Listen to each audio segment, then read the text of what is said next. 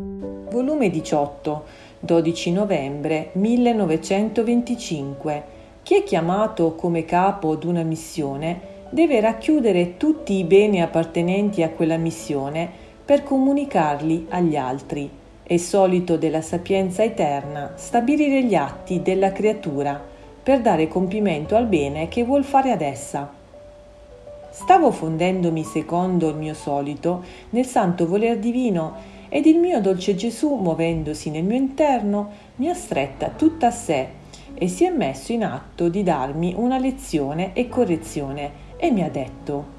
Figlia mia, sii attenta nel fare i tuoi atti nella mia volontà.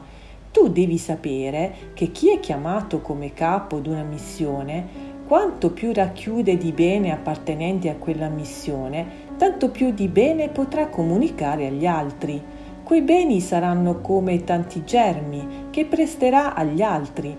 affinché chi avrà la fortuna di voler acquistare questi germi si renderà possessore del raccolto di questi germini. Ciò successe in Adamo, che essendo il primo uomo veniva costituito capo di tutte le generazioni ed essendo lui il capo si rendeva necessario che doveva possedere i germi da poter dare agli altri ciò che è necessario allo sviluppo della vita umana. Che poi questi germi sono stati ingranditi, dilucidati, più conosciuti a seconda la buona volontà delle generazioni seguenti, della capacità ed applicazione che hanno fatto sopra quegli stessi germi, ma Adamo li aveva tutti in sé e si può dire che tutto da lui viene sicché si può dire che, nell'essere creato da Dio, fu dotato di tutte le scienze. Ciò che gli altri imparano con tante fatiche, lui lo possedeva come dono in modo sorprendente.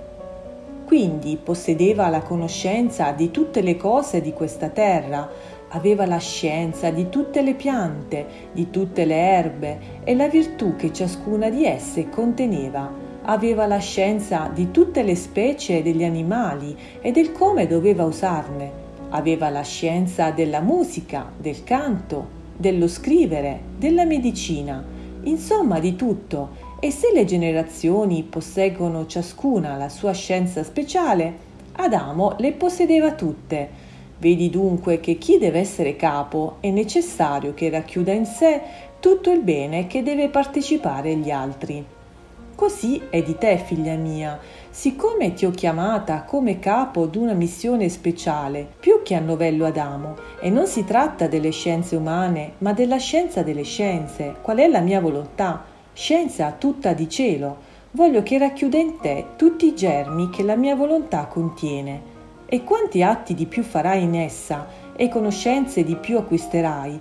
tanti più raggi di luce metterai al sole della mia volontà onde, stando più pienezza di luce, più si potrà diffondere a bene delle generazioni, in modo che colpite dalla pienezza della luce potranno conoscere con più chiarezza il bene che contiene la mia volontà, che significa vivere in essa, e il gran bene di cui restano arricchite. Succederà come succede del sole, che siccome possiede tanta pienezza di luce, può con facilità prendere come in pugno tutta la terra, riscaldarla, illuminarla e fecondarla, in modo che tutti possano conoscere, chi più chi meno, il bene che fa col portare la sua luce a tutti.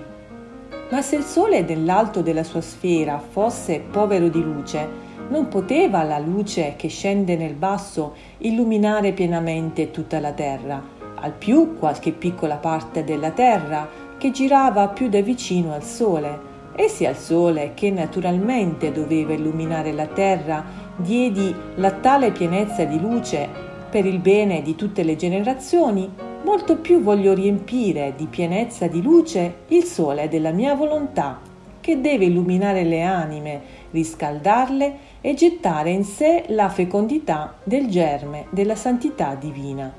Come scelsi Adamo come capo, come scelsi un punto del cielo dove fissare il centro del sole che doveva illuminare la terra, così ho scelto te come centro del sole della mia volontà. E deve essere tanta la pienezza della luce che tutti potranno godere ed essere investiti da questa luce, e farla ciascuno come cosa propria. Perciò ci vogliono i tuoi atti completi nella mia volontà e la conoscenza che io ti vado manifestando per formare la pienezza di questa luce. È solito della sapienza eterna stabilire gli atti della creatura per dare compimento al bene che vuole fare ad essa. Ciò successe per venire la redenzione sulla terra del Verbo eterno, ci volle il corso di 4.000 anni ed in questo frattempo stavano stabiliti tutti gli atti che dovevano fare le creature per disporsi a meritarsi il gran bene della redenzione e tutte le grazie e conoscenze che doveva dare la Suprema Maestà per far conoscere lo stesso bene che doveva portare la discesa del Verbo in mezzo a loro. Ecco perché i patriarchi, i santi padri, i profeti e tutti i buoni dell'Antico Testamento, cui con i loro atti dovevano far la via, la scala per giungere al compimento della redenzione bramata, ma ciò non basta. Per quanto buoni e santi erano i loro atti, c'era il muro altissimo del peccato originale che manteneva la divisione tra loro e Dio Ecco perciò ci volle una Vergine concepita senza macchia originale, innocente, santa e arricchita da Dio di tutte le grazie,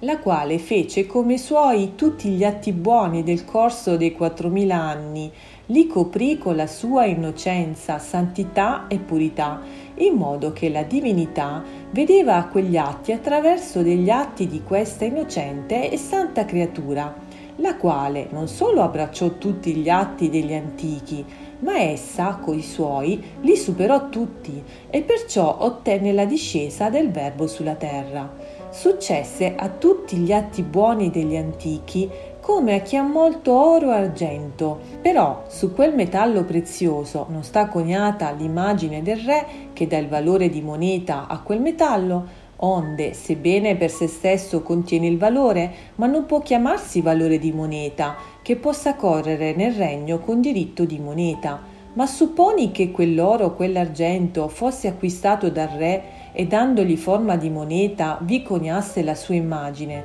ed ecco acquistato da quell'oro il diritto di moneta. Così fece la Vergine, si coniò la sua innocenza, la sua santità, il volere divino che lei possedeva integro e li presentò tutti insieme alla divinità e ottenne il Redentore bramato, sicché la Vergine completò tutti gli atti che ci volevano per far scendere il Verbo sulla terra. Ma qui non finì. Per fare che il Redentore avesse il, il suo campo d'azione sulla terra e che chiunque il volesse potesse servirsene di quegli atti come monete per comprarsi il cielo, ci voleva il conio dell'innocenza, santità e volere divino. Ci voleva il conio dell'operato dello stesso Verbo per far risalire l'uomo al cielo. Se quello della Vergine bastò per farmi scendere in mezzo alle creature, per far salire l'uomo ci voleva il mio operato divino ed ecco perciò che io abbracciai e feci miei tutti quegli atti, supplii a tutti, compii tutto, e per tutti vi misi il conio divino, a tutti gli atti buoni, dal primo all'ultimo uomo che verrà sulla terra. E questo conio fu fatto da me, con pene inaudite e con lo sborso del mio sangue, e così diedi come re magnanimo la moneta a tutti per comprarsi il cielo, tutto questo era stabilito dalla sapienza increata e neppure un atto poteva mancare di tutto ciò per venire a compimento la redenzione. Ora, figlia mia, come fu della redenzione, così è della mia volontà. Per farla conoscere e farla regnare come atto primo di vita nella creatura, ci vuole il compimento degli atti. Anche tu, a esempio della mia celeste mamma e del mio, devi nella mia stessa volontà abbracciare tutti gli atti fatti nell'Antico Testamento, quelli della Regina del Cielo, quelli fatti da me, quelli che si fanno e che si faranno tutti buoni e santi fino all'ultimo dei giorni. E a tutti metterai il tuo suggello di ricambio d'amore, di benedizione, di adorazione,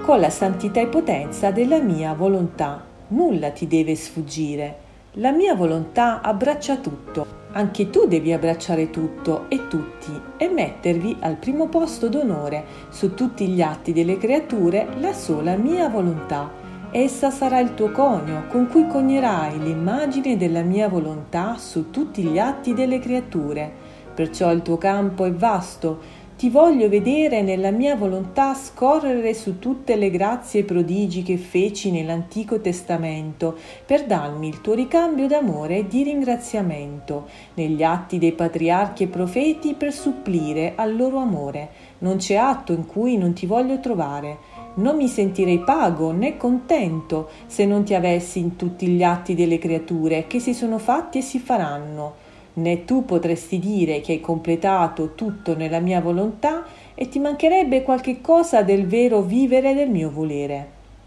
Perciò sii attenta se vuoi che la pienezza della luce sia tanto sufficiente da poter illuminare col sole della mia volontà tutte le genti. Chi vuol dare luce a tutti deve abbracciare tutti come un solo amplesso, col farsi vita e supplemento di tutto e di tutti. Non è forse la mia volontà vita di tutto? E non è vero che questa vita viene ricambiata con tante amarezze? Non ci vuole dunque chi scorra in tutti per addolcire queste amarezze, col sostituirsi come atto di vita con la mia stessa volontà per ogni atto nell'ingrata creatura?